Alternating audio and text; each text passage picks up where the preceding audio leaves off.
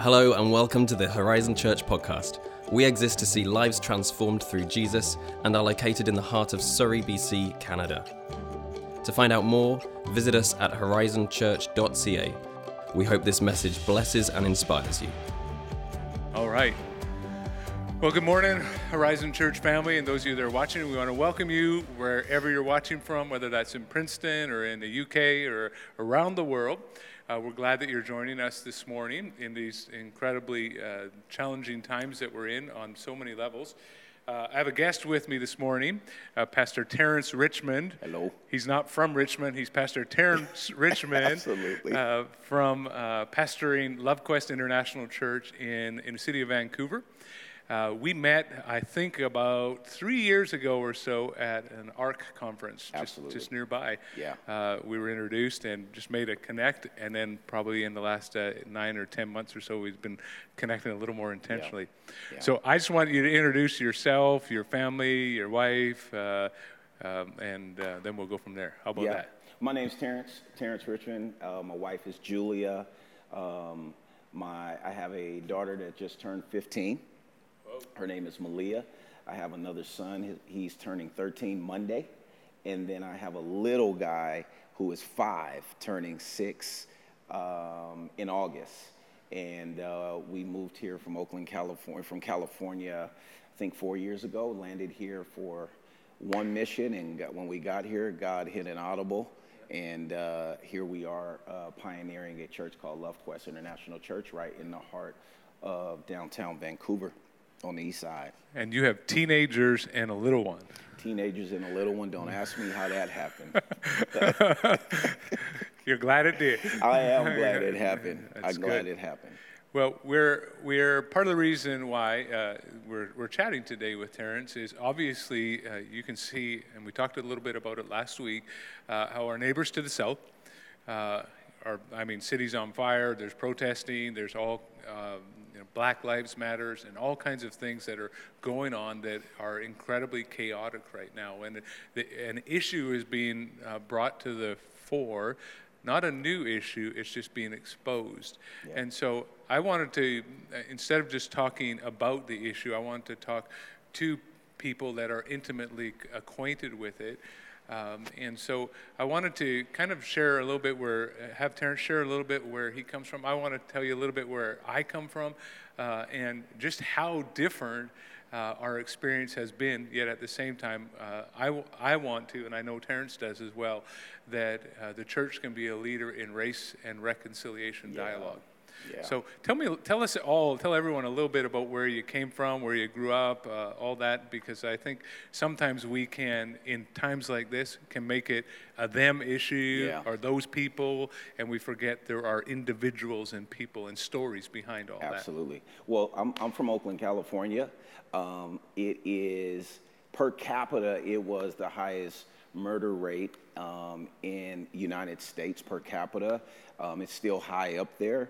Um, we call it Little Chicago. Um, but um, you have their high prostitution. The Black Panther Party was, was started there. Um, you have um, in Oakland, California, if not the um, protest capital of the, of, of, of the nation, it is up there. A lot of protests have been led from that place. Um, you have uh, high influencers in culture from Oakland, California. Um, it's a very diverse place, right by uh, UC Berkeley. Um, it is a very, very diverse place. It, it's the home of the Golden State Warriors, even though they moved across to San Francisco. They're still part of Oakland. Um, but anyways, they. Are you a Golden State Warrior? I am a Golden State Warrior fan. I'm not a San Francisco Warrior fan. I'm a Golden State Warrior fan. Now, are you a football fan too? I am, but they, the Oakland Raiders lived a double-minded life, and they were not in Oakland when I was growing up. So I didn't grow up being a fan of the Oakland Raiders, and I'm still not. Um, but that's for from a that that culture itself is very violent, and when you go to the Black Pit and things of that nature. But I grew up in Oakland, and I grew up around a lot of violence, drug sales, um, and what kept me and my family was a, a, a hardworking grandmother who kept our family together stayed on her knees. Um, all we knew was we don't know what's going to happen. We don't know where we're going to find the food from, but Jesus is good. That, that's what I grew up believing. I grew up knowing what prayer was, worship was. We were at church three to four days a week, but church has been a mean of survival for us. Um, and growing up where we have grew up in, in my father was in prison, single parent household. Um, and so I grew up in the midst, the nastiness of systemic oppression, experienced it myself being pulled over um, for no reason. Um, I have, and, and don't get me wrong, I've done my share of bad where I have, I should have been arrested or I've been in jail myself. Um, I've tampered around with drugs myself. Um, but because of that strong prayer life in the house, I never was able to get into it. Like I remember going out and selling some drugs one day, and I gave it away to to to someone because I was like, "This isn't for me." Those grandma's prayers were the grandma's tracking prayers. you down. and the only man that I grew up in the house with was my uncle, Uncle Willie. He has been sober for 28 years from crack cocaine. And so that was the only male in my home. Um, and so um, I'm sure we're going to get into it, but when I'm sharing today, it's coming from experience, not just education. It's coming from uh, being a victim at one time. It's come from not really knowing my grandfather because he died from a heart attack, alcohol, um, and having a grandmother who sang me to sleep many nights, who picked cotton, right? And so when we're dealing with these this system in slavery, um, we're dealing with like not that far ago. And so the passion, the prayers, the life, the women that raised me came from women that was like, um, your only chance to make it in this world is to do this. Right. Wear a three piece suit to picture day, no matter what. We may be poor, but if you can look like you're successful, you have a chance to make it. And, and so having to be that black man, and always having to be raised, to think twice about what you do, um, you know, and you're not favored here in this world. You're not liked in a lot of places and your chances to succeed are slim, but we're going to do everything we have but Jesus. So there's an awareness of, of so there's an awareness of the reality certainly Absolutely. that you're growing up in. Absolutely. Not a lot could be done about it in, in the minds and in that it was survival. Yeah. But we're going to pray. We're going to do our very, very best Yeah. and somehow get it get through or try to Yeah. try to. I, I hear this sometimes from from people that uh, don't understand the experience. And see, for me, I would probably be one of those Yeah. uh, that don't understand it from a from an experiential point of view. Mm-hmm. I grew up in a in a two parent family. Uh, I don't. There's nobody in my immediate family that's ever been arrested for anything that I'm aware of. Yeah. Uh, um, uh, my dad has always worked, and if he hasn't, he uh, he was on his way to get another job. Um, grew up in stability. We had our own brand of chaos. Every Yeah. family does dysfunction. Absolutely. Um, predominantly white. Mm-hmm. Uh, in rural setting, so everything that you haven't experienced Yeah. was my experience, Right. and to understand where you're coming from, I need to hear this story. Absolutely. And um, this is the part that's been a little bit difficult for me personally in navigating this, is because I've heard some people uh, say to to people that are white or non people of color, don't ask us to explain our situation to you. You go out and do the research. Yeah. But what's been challenging for me in that, and maybe some of you ex- experience this as well, is that there are so many voices in the wind on the internet. Uh, you can't believe everything, you can't trust everything on there. Um, you know, there's some people on there that believe that the earth is flat. So it's not the best source of information. So that's why for me, and, and I thank you in this moment, Yeah. in a lot, with a lot of chaos and and in some ways reliving your own uh, trauma Yeah. along the way, that you're willing to have this conversation because I want to have be part of helping to broaden a conversation with real people Absolutely. and hearing real stories and, and helping people to come to a better understanding rather than just some random person. This is a real person. This is our friend. This is Yes. somebody who lives among us, and I think uh, can really be instructive for us in this time. So uh, I really appreciate it in the middle of this. Thank you. You, you, you touched on a little bit the, the the disadvantage, because you, you probably have seen this before, and it's and uh, it, where people will say, "Hey, um, we have a we're we're all equal. The law says so. Um, you can just go get an education. You can go get a job. Do do stuff like Yeah. like get out of the ghetto. Get out of this situation. Get out of that." And at the same time, uh, that may be their reality because maybe they were able to do that. But for a person growing up black in America, Yeah. and uh, it's not just an American thing, let me be clear on that. This issue of racism is a world thing, it's a humanity thing. So, but what does that look like when I, when I, when I talk about fighting through the disadvantages? What, what are those disadvantages that you've touched on some of them there, but Yeah. even education wise, like Yeah. what does that look like? I, I mean, as you mentioned earlier, uh, the quality of education we may receive is based on the tax bracket that's within, you know, that community. And when you deal with communities that the city don't want to rebuild, they'll let us tear it apart or let people tear it apart. And some of it is not tearing apart. You just let the house fall down. You let things burn and never rebuild it.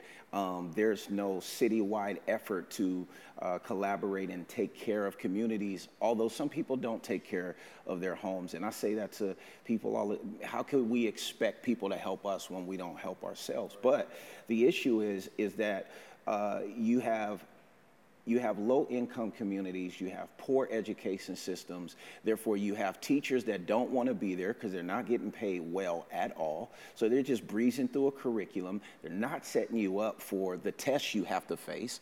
Right, right now, they just get you through. I forget what it's called, but it's passing you through grades. Whether you actually do the work or not, they're passing you through.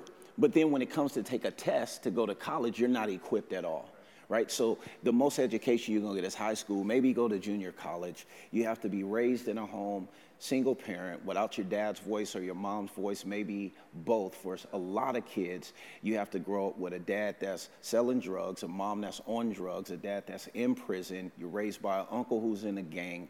All of these different, and where they sell houses and where they give jobs, it's like we'll give you a house, but it has to be in that area. You can get a job, but it has to be in that area. So it's this segregation. It's this, we're going to put you all over here. And due to the mental illness, the violence, the anger, you're gonna you're gonna kill yourselves off. You're fighting over territory. This is my block, not your block. And when you go look at gang violence, you're looking at people who live around the corner from each other, fighting over a block they don't own. And so for me, when I when I grow up in a system like that, and all I see, check cashing places, liquor stores, no healthy food spots, they're putting every fast food place into our communities, right? And so when you grow up in this community where poverty is high, um, oppression is high, um, everywhere from prostitution to pimping to um, selling drugs, and then you get in the, the prison system and you're immediately put in a low socioeconomic class. And that's where you live forever. And so then you paint this picture of the only way you can get out is to be an entertainer. And the chances of making it there, especially a pro athlete, is very slim. But you do have these special academies here and there sprinkled around. But again, when you're dealing with hundreds of years of oppression, you're raised by someone who was abused, and they were raised by someone who was a slave, or um, we don't even know who we are, right? At the end of the day, I, I wrote something down the other day what my kids were mixed with. I put black, Italian, Irish. Why are we labeled as a color? Right? I don't. It's a woman, a, a Caucasian woman, come from Africa, live in the United States. If you put us side by side, you'll say, "I'm African American, she's white," but she's more African American than I am hmm. right? And so when you ask a people to make it in a world when their identity has been stripped all the way to their last name, right? Their last name is connected to a slave owner. When you, when you, it's unfair to think that people who have been stripped from hundreds of years, right, and then placed in a community that is still put in slavery, systemic. You look at the 13th Amendment. Yeah, we're free from slavery, kinda, but there's this clause in there that nine times out of ten we're gonna, you're to catch us doing something kind of illegal and then you Now you're making money off of selling the same thing that my dad was put in prison for. And then when you look at this systemic oppression, man, it, it, it plays into how kids are raised. It plays in mental illness.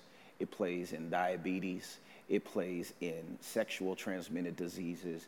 It plays in everything.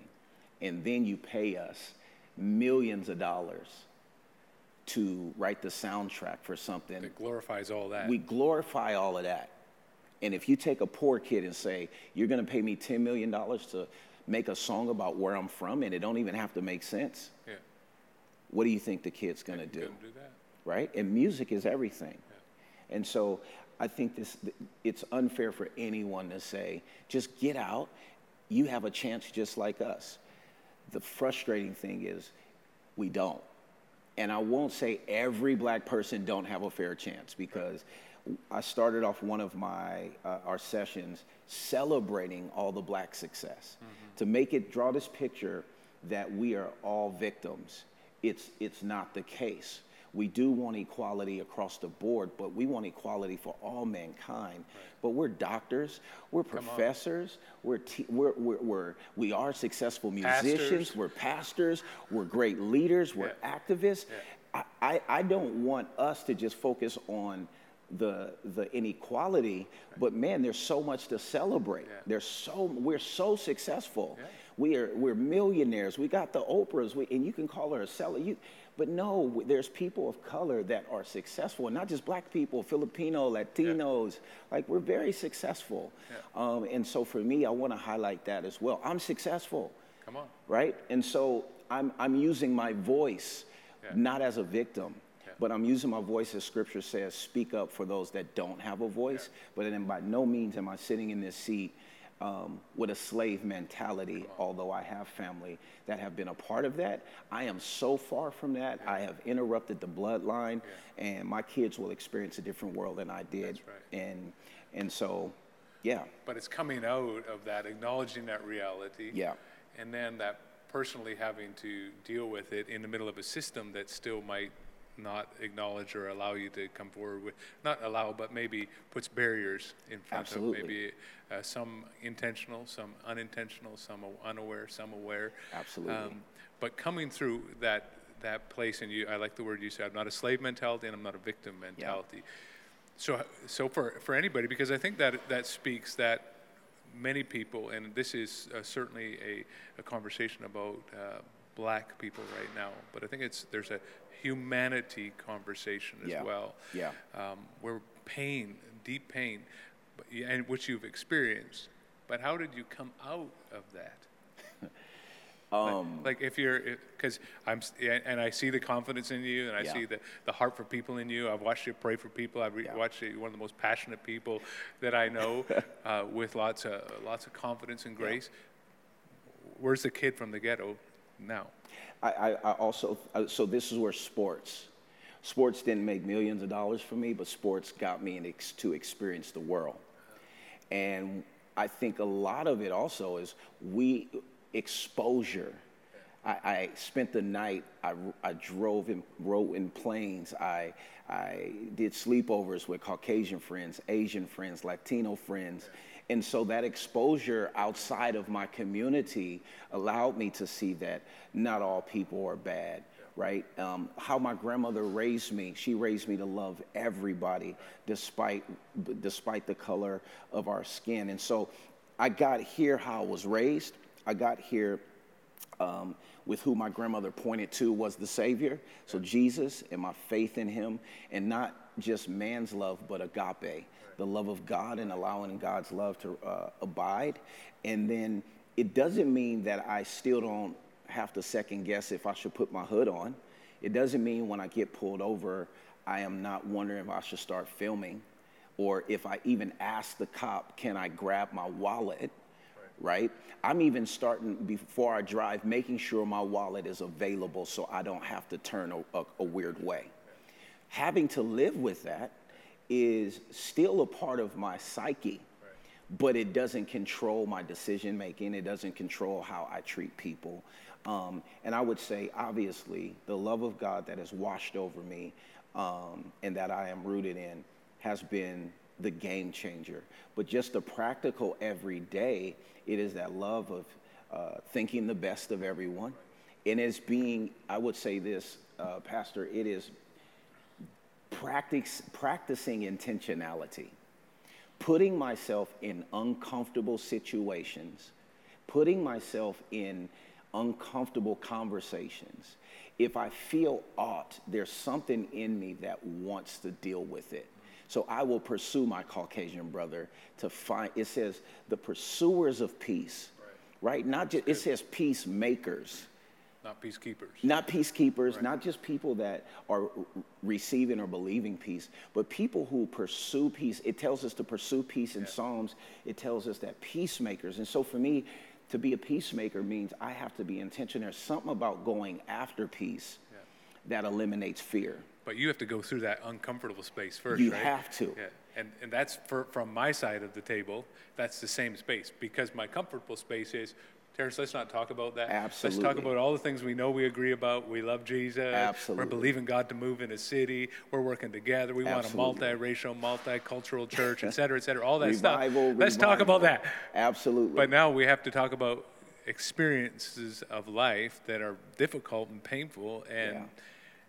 In those things, owning our own pieces, I'll speak from my space, uh, owning my own piece of saying, uh, I said this last week to our church, like, search me and know me, oh God, see if there be any wicked way in me. Yeah.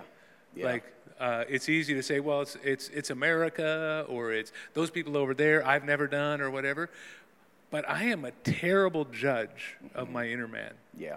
And I have to invite the Holy Spirit to say, Craig, uh, I want to talk to you about this. I want to talk to you about this. I want to talk to you about that. Yeah. Because um, my my racial prejudices for me uh, began to get exposed not around uh, black people or African American, but around First Nations. Mm-hmm. Uh, when you grow up in the interior, there's all kinds of stuff terrible yeah. jokes, yeah. Uh, ways that you talk about, uh, categories that you put them in yeah. Uh, that are just kind of there. And nobody even talks about them other than they're there. Yeah. Um, so this whole whole thing is a is a process of, of uncomfortable. And I know some of you want us me to move off of this, and I will eventually. But I, I also want us to say every one of us, if you have any of that uh, that situation or those people or them people or whatever you might use or language you might use, that's a clue that there's something in you Absolutely. that God wants to touch. Absolutely. You talked about it earlier. We were talking earlier about uh, not all cops are bad cops. Yeah. because what can begin to be if you experience a certain thing what can you begin to think? Yeah that that everybody is the same yeah. or every you know all black people are this or all doctors are are bad because you had a bad experience with one doctor bad experience. But i i have the people that think there's nothing wrong if you're ready to rush past this issue something's wrong. Right, right, It's it's right there because this is at the heart of the gospel. This is the mission of the church yeah. to, to Jesus at the well, the woman with the uh, begging for crumbs, yeah. blind Bartimaeus, like the misfits, the outcasts. Bringing them in. He brought them in. He dealt with them. Uh, uh, and, and when you want to just rush past it, when you want to say them, what did Jesus say about them? He said, For their sake, I sanctified myself. Yeah, those people. right. Those people, that's what I died for right? And so for you, if you're like, let those people do, that is not Christian at all. That is not Christ. No, maybe it's Christian, but it's not Christ following. Right. It is not the ecclesia. It is not being a bona. And, and, and for me, I think God is giving the church and the world one a, a chance to deal with this once and for all. Yeah. And I think coming out of this this COVID situation, I believe it's been an act of grace that God is ready to pour out and move in a special way. But He's trying to posture the heart because of the harvest that is coming in. If you have black issues, First Nation issues, those people are going to walk through the door in this harvest. And if you're not ready to minister to them when they're getting delivered, when they get delivered, what's going to come up? All their issues, all their frustration, all their anger. Are you in a place where you have the capacity, the agape, to deal with people's context? Or are you just going to give them a Bible and say, Jesus will? Yeah. No, it, it doesn't work that way. Jesus sat on the ground with people. He ate with people. He, he, he just stood in the gap with for, for people and with people and walked with people. And I think the church really has to check its heart because as long as we're trying to sweep things under the rug, like you mentioned, the Aboriginal community, last residential school was 1996. I have an auntie in law who is an Aboriginal woman who is still dealing with the trauma of those reservations, uh, those, those residential, residential schools. And so this stuff is not that far removed. And for us to just walk around in our privilege, right, and think that um, people should just get over it. What if it was your child?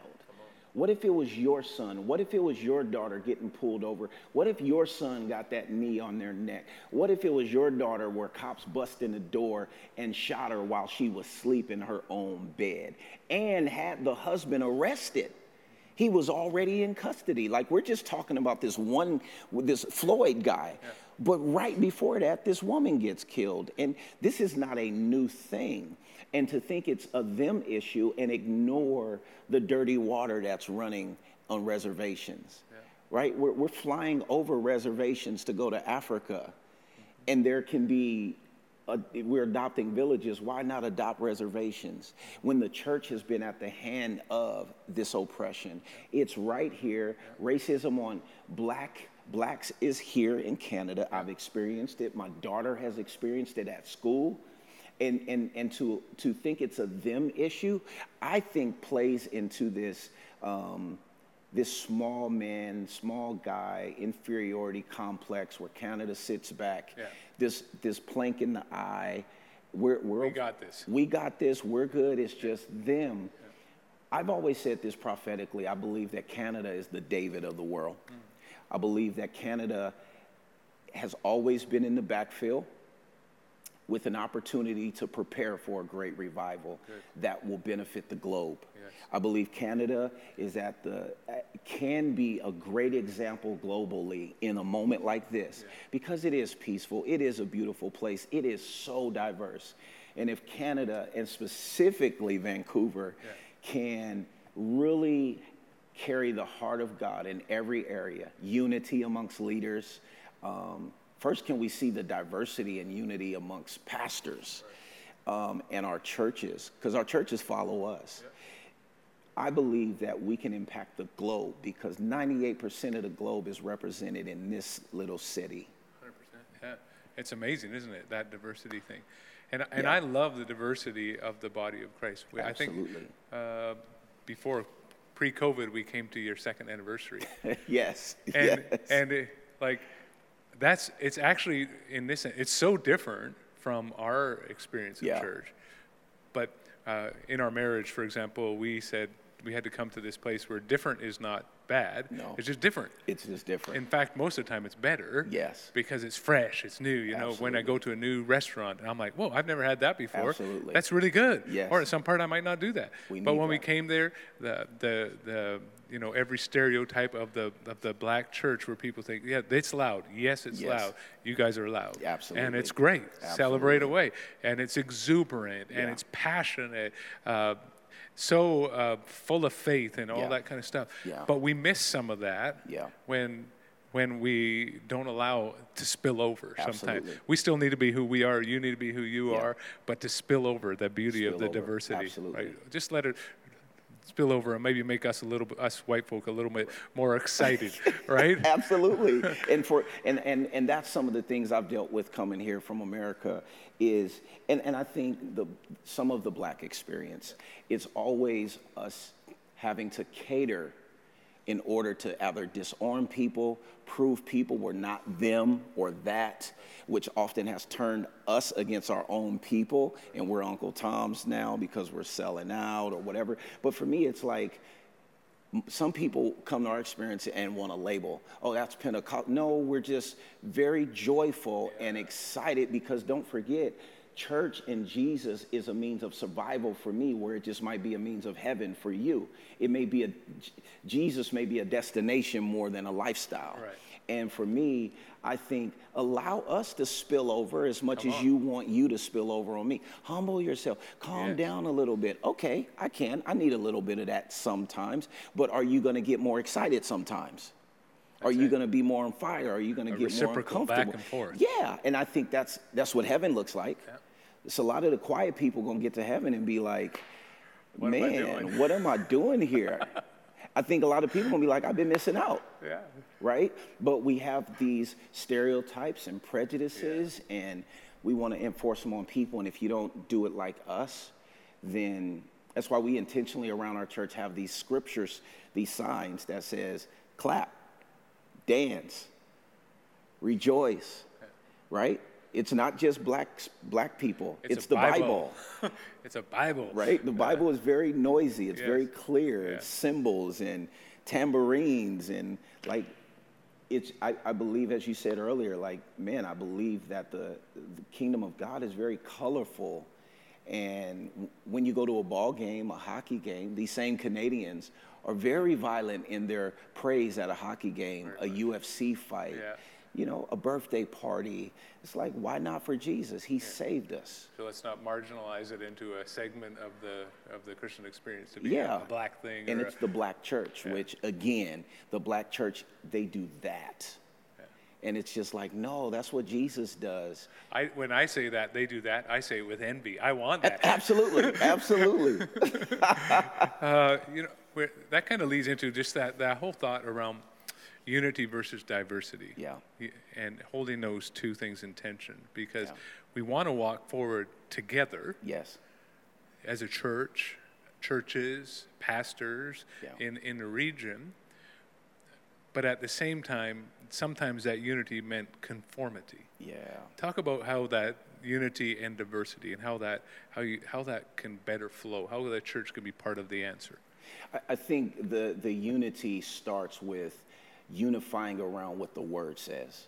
Not necessarily what my culture does, not necessarily what my opinion is, but can we unify around what God says and really take it for what it is? Like, if the Bible says, make a joyful noise, it doesn't mean how you was raised.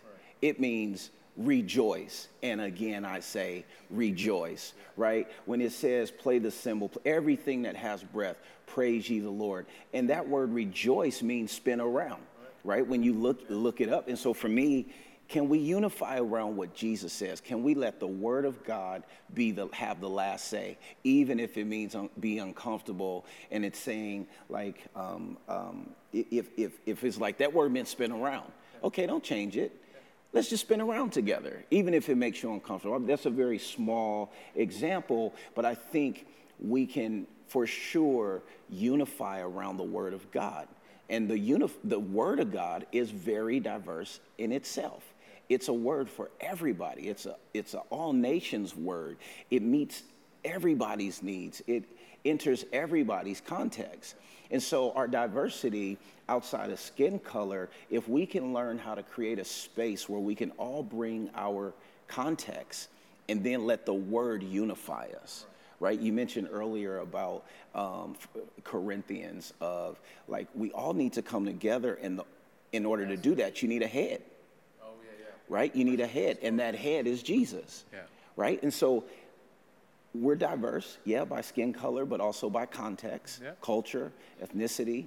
But if we're the body of Christ, let the word establish what we unify around, not tweak it to our cultural context mm-hmm. or our e- experiences, but the word means exactly what it means. So let's unify around what God says and then let the agape, let the love of God be in the center, be the main motive. I like to say that love is the greatest motivator and faith is the greatest activator Yeah, it's good. let that let love be the motivation and not you trying to protect your fears Yeah. and i think a lot of people don't guard the heart for out of it flows the issues of life they guard their fears Right. and if you're guarding your fears, you will miss out on, I think, the abundance of God's grace, the glory to glory, the faith to faith. Um, and guard your heart and let God guide you into these uncomfortable. That's the only reason you need peace. You know, because there's a God's potential peace. for, but there's a potential for conflict, right? Absolutely. That's why you need peace, pursuers of peace. That that that concept of the the conflicts and them pe- those people, them people, all that, which is a reality in yes. our world. Someone said this, and, and I, maybe you can comment on it. How it's really difficult to love someone that you're judging. Like in this context that we're talking about, how how how can how can the church be a better voice in the middle of all that? Yeah. I, I think the church it has to start with it has to start with the leadership because it flows from the head down. It has to be this. It has to be we are willing to put down our scheduled, televised program. When I grew up, this is what the black church does a lot. They actually, uh, they actually um, have one service together. Like we always went to visiting churches. So we have our morning service, and the afternoon service was either us going to another church, our pastor and our choir, our, pa- our pastor preaching, our choir singing, or that church comes to us, their pastor preaching and our choir sing, their choir singing. That was intentional, right? Because the truth of the matter is, we go to school together, we work together, we see each other at restaurants. But it's just like here's Horizon, here's Love Quest, here's Village, here's this church. But how often, despite our differences, how often have we planned to do a service together? Not one big stadium crusade, but even on a Sunday. You, you, you join us for our slot one day we'll join you for your slot. You preach, and I'm. Confident Is that a challenge? yes, that's a challenge. But it's like it's like you preach in my pulpit, and I'm sure you're rooted and confident enough to, if there's some mistake or you go whatever overboard may be, you say something super radical, like whatever, yeah. like we can Family. clean that up. Yeah. But out of the name of love, yeah. miracles can happen. Healing can happen. Revival, revival's not going to happen at one church. It's going to happen in a place where diversity and unity and being uncomfortable is, is promoted and allowed. And um, I think we're raising our communities to be comfortable. And I think, you know, if our leaders were a little bit more unafraid to bring in people that don't look like us, sound like us, went to the same Bible college as us, a part of the same denominational network as us, but whoever God has placed in our city to be a voice, to shake things up a little bit. But so many pastors are worried about what the congregation may feel or think or the board. I kind of get it for business sake, and I guess theological purposes, you know, what's your doctrine? And but sometimes that mindset has, please guard the pulpit. Please guard the pulpit. But I believe God has placed people in our lives that we can trust God with them. Well, like you said, starting here. Starting here. And build a relational connect so that then you can begin to and then you it. can begin to open it and not let it stop here, but let people see you're doing life together. Yeah. Right? Whether it's panels, whether it's, we have this unique social media thing, taking some pictures together, but not letting it just be a picture, bringing our families together. And so for me, I think that the church, starting with the leadership, has to be, because as much as we don't think so, um, sheep follow their shepherds, yeah. um, even um, um uh, not by default, but we follow our shepherds, even um, ah, what is the word I'm looking for? Um, um, um, Intentionally or just because you're. It's like kids. You think they're not getting okay, it. Yeah, yeah. But you, you look imparted. over on the couch and your little son is crossing his legs and drinking his juice just like you. Yeah. Right? It's it's just um, picked up. It's, it's just picked up. Yeah. Whether you, I guess, if you embrace your leader yeah. and honor your leader, it, they they follow us. We sure hope so. Yeah, yeah. The, and in that, that kind of I think it's 1 Corinthians where Paul says that we're to be ambassadors mm-hmm. of reconciliation. Uh, first of all, reconcile people to God. Yeah. And then flipping back to Luke 4, where Jesus talked about how he came, he, the Spirit of the Lord has anointed me to yeah. set at liberty those who are oppressed. And, and so that this ambassador, this reconciliation is at the heart of the gospel. Mm-hmm. First of all, to God, because yeah. that sets the tone. Absolutely. That we all need Jesus. We all need to, we all need forgiveness. We all need, and allows us to kind of come in low. That ambassador of reconciliation, I, I, I sure hope that that comes out of this, that the church can because an ambassador represents, right? Absolutely. You're an ambassador right now for LoveQuest International. Absolutely. I'm a, an ambassador for Horizon Church. We're representing. Yes. We're not all of it, but we're representing. Yes. And I'm hopeful, and maybe we can, in kind of uh, pray, pray before we're done about this mm-hmm. ambassadors of reconciliation mm-hmm. in our culture, that we be voices that bring together, that yeah. we be voices that say, we got issues, and together, with yeah. the help of Jesus, we can, we yeah. can navigate through them. Um, maybe two, two people I'm going to ask you to speak to yeah. and look into the camera and speak to. People right now that are reeling under this whole thing. They're people, a, a, person of color, or maybe black, or maybe Filipino, or whatever, mm-hmm. but it's kind of whoa, it's unsettling for them. That's the first one, and then then second one um, is the people that I I want to I want to be a difference maker in this. I'm not a person of color, maybe I'm white. Mm-hmm. Like, how can I be a good voice in this? Mm-hmm. Because uh, honestly, I've had some people message me say if I don't post the right thing or I don't say the right thing, I feel like I'm going to be you know, vilified and thrown aside because, yeah. but I'm processing in a different way, perhaps. Yeah. So, so to summarize, the person who's reeling under it and the person who's trying to be an ally in the middle of it in a godly way. Yes. Um, we've already spoken to the people who think they have no issues. You yeah. got issues. If you think you got no issues, that's the first issue. So deal with that one. Um, so maybe just take you know 30 seconds and yeah. speak to that to each one of those. 30 seconds each. yeah, I, I, would, camera, I, would, camera I would right definitely say to those that are under this right now, um, it's okay to feel the sadness. It's okay to feel the fear. It's okay to um, um to second guess. It's okay. But what I challenge you, especially the believer, um, realize that your freedom is found in Jesus Christ.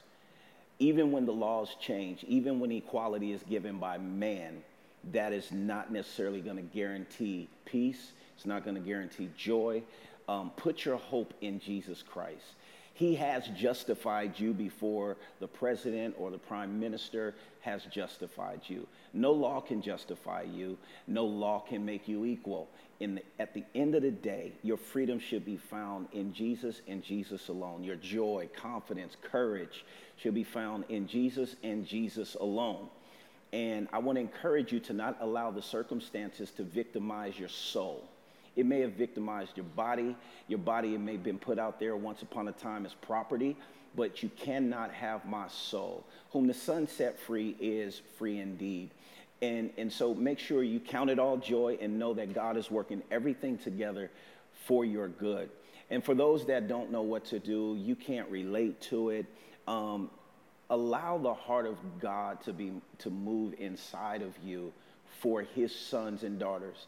Begin to see colored people as your brothers and sisters, not just your neighbor, but your brothers and sisters. Right now, your brothers and sisters, despite color, ethnicity, culture, is being attacked, has been oppressed, whatever the case may be. I would say educate yourself as well. I would say examine yourself as well. Examine your own heart. Don't be so quick to say, I'm not one of those people. It's not my issue. It's that country's issue. Examine your heart and, and then go to God and ask Him, how does He see, how has He created you to be a part of this solution? Everybody has a role in this, in this issue. And right now it's one group of people. Next time it may be another group of people. But as long as you're in this earth, it's at the core of the mission of the gospel is that you're there for the oppressed. You're to preach the gospel to the poor. You are to be a voice for those who don't have a voice. Um, the moment you begin to disconnect yourself from the issue in any way, you are not following the heart of God in this situation. So begin to be intentional about this season. Ask questions, but only ask questions. Make posts, but don't only make posts. Don't just black out Tuesdays. What are you going to do, not even when this bowl's over? What are you going to do after this? What are you going to, what kind of changes are you going to make? And I would say to you, love yours. Start in your home. Make sure you're raising kids, you're raising family members, you're raising, co- you're, you're teaching coworkers um, to, to walk in the love of God, agape, despite color of skin, despite background. Um, be intentional, but the biggest thing I can ask you to do is uh, examine your heart. Um, deal with your nastiness, your prejudice, um, those different complexes you may carry. And I ask you to look again, as Jesus told Peter, to drop the net again. There's many times in the Bible you see, look again, go again. I challenge you to look again at your heart, be open, and approach the conversation with an open heart. And, and enter the world of other people because people are really going through it. And it may not be your story, even the much more you should be able to help someone else up um, that whose story it is. And so, uh, yeah. That's powerful. That one phrase there at the end: "Enter the world of somebody else." Yeah. If it's not your story. Absolutely. And that's that's at that's at the root of love, That's isn't what it? Jesus did. Yeah. He just Jesus. Uh, there's Zacchaeus. the guy sidelined, marginalized, Yeah. couldn't find a way, too short to fit in, Yeah. couldn't get into the crowd. Goes up and Jesus said, "I'm coming to your house today." Yes. And and we're Jesus in our world today. I'm coming into your world. I'm, not just gonna preach a message to you, but I'm going to come Yeah. into your world. Yeah. Enter their world. That's Yeah. what he did. For God so Powerful. loved the world, he came. Yeah. One, one more thing. Absolutely. and then I'll make sure you have an opportunity to close out any Yeah. thoughts. But if someone's never made Jesus the leader of their life, how, how, how, is, how, do, how would you say that they could do that? I, would say you respond to the, the little bit of faith that you may have. First of all, that little bit of faith came because you heard the gospel. If you haven't heard the gospel in a nutshell, Jesus loves you so much. He came into this world sent by the Father. He died for you. He lived a life uh, free of giving in to those temptations. He entered the cross as a pure man, a spotless lamb, and he died for all of your sin, past, present, and future, and he rose. He conquered death. Oh, death, where is your sting? That little bit of seed, that little bit of hope and chance that maybe this is true. I, I, I invite you to just say, Lord Jesus, come into my heart, be the Savior in my life. And like the woman with the issue of blood, she tried everything. And then she finally said, Man, I heard about a man. If I could just get to the hem of his garment. Well, today, this film is a hem of his garment. If you could just allow Jesus to touch you and you reach out and touch him, just ask him to come in your heart, be your savior, find you a good Bible believing, spirit filled church. And I promise you that your life will never be the same. Not that all your problems will go away, but you will have a friend and a comforter to walk through this life with you. Um, yeah. Anything else on your heart? That's great. I, I, if you don't mind, I just want to give somebody a take a home, take home real quick. Great. Examine your heart, educate yourself, and renew your mind. Maybe you don't know it all. Employ faith. Take risk. Get uncomfortable. Exercise love in the knowledge you've received and respond to those convictions. Eliminate the sin, the hatred, the bitterness, the racism, the prejudice, the ignorance. Exalt the word over your opinion. Love, peace, magnify the good in people. Love expects the best. And lastly, again, exercise faith and love in your relationships. Be intentional. Do not be a passive relational person, but get into the risky grit of things. And I promise you, have those uncomfortable conversations like the woman at the well, where Jesus said, No, no, no, no, no, five husbands, stop, stop. Be uncomfortable, be honest, be truthful, and create a space for truth in your conversations. And watch what God does in, in your relationship. And I pray for the soul prosper, your soul prosperity, your soul to prosper. And you said it earlier no more powerful motivator than love. No. Let God's love touch our heart. And I think it, in First John, where he talks about how can you love God whom you haven't seen? How can you say you love God whom you haven't seen and not love your brother whom you Yeah. have seen? Yeah. You're a liar and the truth's not in Absolutely. you. But when the love of God touches our heart in reality, we don't lock eyes with one person that doesn't matter to God. Every Yeah. person matters Every to God. person matters. So Whether they're good. doing things right, whether they're doing things wrong, whether they look the same as us, whether whatever. So good. Um, so um, maybe uh, anything else on your heart? I just want to make You, sure. you just men- you mentioned the color thing. Yeah. Um, I, let's eliminate. I'm colorblind. God loves color. That's how He made us, and I think that's a cop out to not have to deal with our differences. Yes, Right? 100%. And so I, I just want to encourage people to not just make everyone equal, like just the diversity and the, the imbalances in life. When you think of lifting weights and working out, there's negative working out as Pressure, well. It's pressure, it's resistance exercises. It's, I'm gonna put so much weight on the bar that I'm not trying to push it up. I'm trying to keep it from pushing down. Right. It is that it's the negative, the imbalances that causes us to depend on each other and lean on each other. And if you try to make the whole body a foot, the whole body a hand, it, it just doesn't work. No.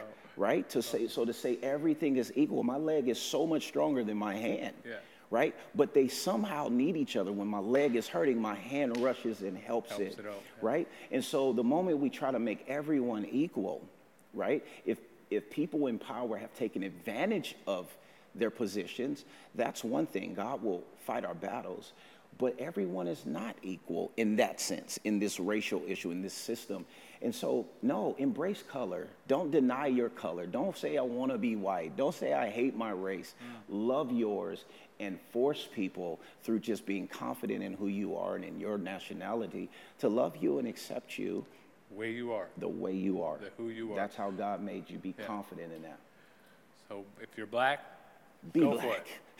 exactly. Don't be ignorant no matter what your race is. This is not to be cocky or prideful. We know what happens to prideful people. This isn't That's a like, character issue, not a color absolutely. issue. This is like, man, I'm ghetto accepted. No, I have to constantly grow. Yeah. And any Christian that has stopped growing and think Christianity is the destination and not sonship, you are so missing it. Yeah. We should continue to embrace and involve ourselves intentionally in uncomfortable situations that expand our capacity. And so I pray that that's your prayer. Lord, enlarge my territory, Yeah.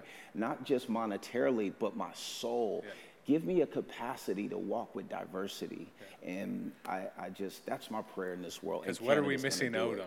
M- missing Right. out on so much. that the gifts that are in each and every person that are around us that we say, oh, I'm not sure because this, this, we miss out on so much that God, God actually might have blessing waiting. In fact, I'm convinced He does. He is. He has blessing waiting for you in packages that you're not comfortable You're not handling. comfortable with. Right? right? I might what you've been praying for might might come through me, Pastor Craig, It's and vice versa. But Yeah. if we never talk, if we never, and God is so cool because He doesn't want us to see each other as opportunists, right? And so the only way I will get to that treasure is to dig through relationship. So then we have to go through our differences, and so it's not going to be like, "Hey, Pastor Craig, you got what I need." Yeah, other than not using each other Yeah. out of relationship, what I have is yours and what Like, you have wow. is mine. Yeah. It's like Boaz and uh, Yeah. uh, uh, was it Boaz and Ruth? Ruth, Boaz. Yeah. Yeah. It's just like you just out here in the field and Suddenly, wait a minute, is you? Yeah. Pastor Craig, you? Yeah. You don't look nothing like me. no, no, don't have the same experience, don't have the same background. Absolutely. I'm not near as loud. Absolutely. I- But you, you- can get there. I can get there. I can't wait hope. till the people hear your story about being in Bishop Blake's office. I can't Oh, wait to hear it. sometime we'll tell. it was it was fun. well, you know, uh, I, I want to close, and uh, I'm, I'm I'll pray, and then I'll invite Terrence to pray. We're, we're going to pray uh, just how God directs us in this moment. Um, praying for individuals, praying for our city, praying for the peace that passes understanding, uh, peace that's built on reconciliation, not peace that's built on sweeping things under the carpet. Yeah. And that God will help us in the middle of all this chaos uh, to be a shining light, a city set on a hill. Yeah. Jesus, we thank you. We thank, you for this opportunity to talk about things, Lord, to have our hearts exposed a little bit more, Yes. to recognize that we all come from different spaces and different places and different experiences, um, that we think maybe we're the only ones. But Lord, I pray that you would help us to enter into the world of someone else, you, that, that our empathy and our love would go way up, and we begin to look at one another through the eyes of, of God, where you look at us with love, love that's unconditional, love that's unending, love that is uh, without boundary. You love us where we are, not because of what we do, not because of, uh, of, of how well we do or don't do, but you love us right where we are in the middle of our mess, Lord. And we need a move of God. We need a move of God in our city. We need a move of God in our uh, nation. We need a move of God in, in the world. And so we invite you to come, Holy Spirit, that you will lead us in to the reality of being ambassadors of reconciliation, reconciling uh, uh, people to God and reconciling us to one another. Yes. That there is no uh, Greek, there is no slave, there is no free, there is uh, none of that matters except that first we uh, unify around the person of Jesus Christ, and then the beauty that you intend through our diversity comes out. So help us, Lord Jesus, and Lord, uh, for those of us, and I'll speak to to my side of the of the issue, Lord, for those of us that maybe don't understand even how to process this, Lord, I pray that you would lead us, that uh, Holy Spirit, that you would lead us into all truth. That's what you do, Holy Spirit, that you would show us how to uh, be empathetic. You would show us how to enter the story. You would show us how to forgive quickly. You would show us how to, to release the judgment that we've held in our heart, the prejudices. Lord, that you would, uh, and I actually invite you, and I invite those that are watching right now to invite Holy Spirit to search us and know us, oh God, and see if there be any wicked way in me, that we will come out of this stronger, not just as Horizon Church, but as the church. In the strong name of Jesus, amen. Yes, and Father, in the name of Jesus, I pray that we have eyes to see that there's more for us than there are against us, Lord God. I crush the victim mentality in the name of Jesus and call people to rise up. We come against fear, Lord God, those that feel intimidated, that are fearful, whether by ignorance, whether by being a victim of circumstances, Lord. We declare that you did not give us the spirit of fear, but of power, love, and a sound mind. Lord God, I ask that you help us open our eyes, that we have eyes to see that revival is right in the midst of us, Lord. You said in your word that you light the fire, but the priest's job is to keep it lit. May we do what it takes to keep the altar lit, Lord God. The altar of our heart, for sure, Lord, there has been a fire ignited. And all these altars that have been created during the COVID 19 time, these homes that have become places of worship, and these homes that have husbands and wives have spent more time together than they have in the last 10 years in the last three months, Lord. I ask that this revival begins to spill into the streets, Lord. And we just ask, Lord, that there be unity in this city amongst our leaders, Lord God, that we be willing to take uh, um, prayerful risk in the name of Jesus, Lord, that you give us wisdom and strategies, not just for our own church homes, but how to maneuver ourselves in diverse, uh, sometimes complicated relationships, Lord God. Remove the insecurity out of our leadership. And, and we just ask, Lord God, that there be a greater uprising of unity amongst our churches, Lord God. We, we, I just feel the need to pray for the church planters in this season, Lord God. May they not give in to discouragement. May they not second guess the call, Lord. What you spoke to them before COVID 19, Father, your word still remains. And I still declare, Lord God, that 2020 will be one of the greatest years we ever have and will experience. The great bursting will happen in this season, Lord. And some people may be wondering, I thought this year was going to be amazing, uh, but what in the heck has happened? Well, I'm here to remind you this year is going to be exactly what God has promised it will be. Stand on the word, stay focused in the word, remember what he said. Remember that your identity is not found in a system, it's not found in man, it is found in the identity of Jesus Christ. You are more than a conqueror. You are an overcomer. You are royalty, and we just we just lift you up today, Lord God, in the name of Jesus, and we declare your people shall overcome. We shall rise. We shall shine, and we will be thrusted into the marketplace.